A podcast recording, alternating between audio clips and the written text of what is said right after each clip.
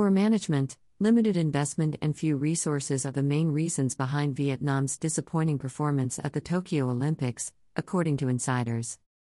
We have to accept a hard truth that Vietnam has failed at Tokyo 2020 because of the same old problems.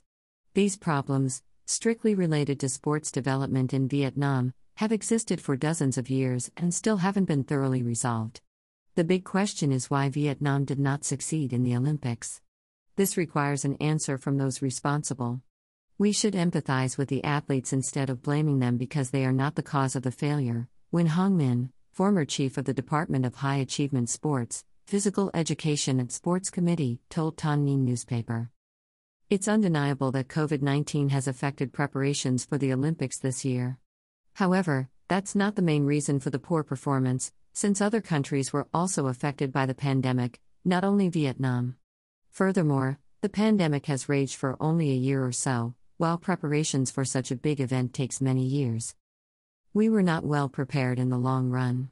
It requires great management, modern facilities, proper application of science and technology in essential factors like nutrition, training, recovery, and injury treatment. This process needs focused investment, which means huge financial support, Minh added. Not enough investment.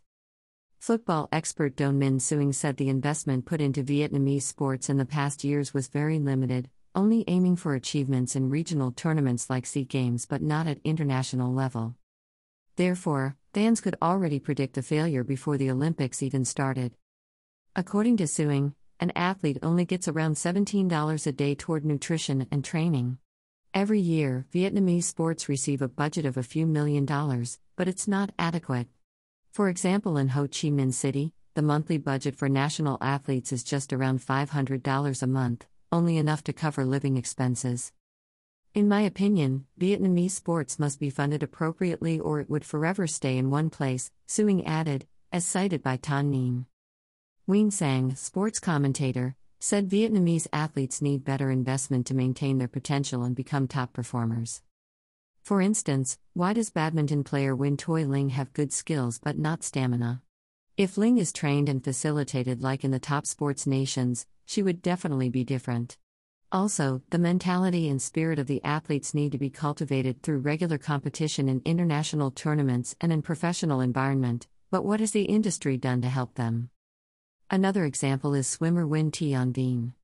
She has passed over a year without a coach and had to train on her own before competing at the Olympics. As a result, she finished last in her category and exited the event early. Most Vietnamese athletes rely on the financial support of their families and their own efforts. I don't know when Vietnam will look at them as valuable assets and give them the investment they deserve, Sang told Thanh Nien. For Minh, the lack of financial support is a chronic disease in Vietnamese sports. Although the athletes have given their best, they cannot close the gap with very strong opponents from other countries. That's why setting the goal for them to get an Olympic medal is not realistic, as we cannot and should not put expectations on them when the problems are still there. Solutions for the future Minh said that if state funding is short, social capital can be raised. Countries around the world, including Southeast Asian nations like Thailand, Singapore, and Indonesia, have obtained abundant resources from social capital. This has become the inevitable development path for world sports, but not in Vietnam. It is time for sports federations in Vietnam to change their perceptions and means of operation, in order to mobilize greater resources in society, he said. According to a sports manager from the South, who does not want to be named, Vietnamese sports needs additional support apart from the state. I think if we want to aim for higher achievements on the international stage, we must first solve the existing problems like facilities and funding.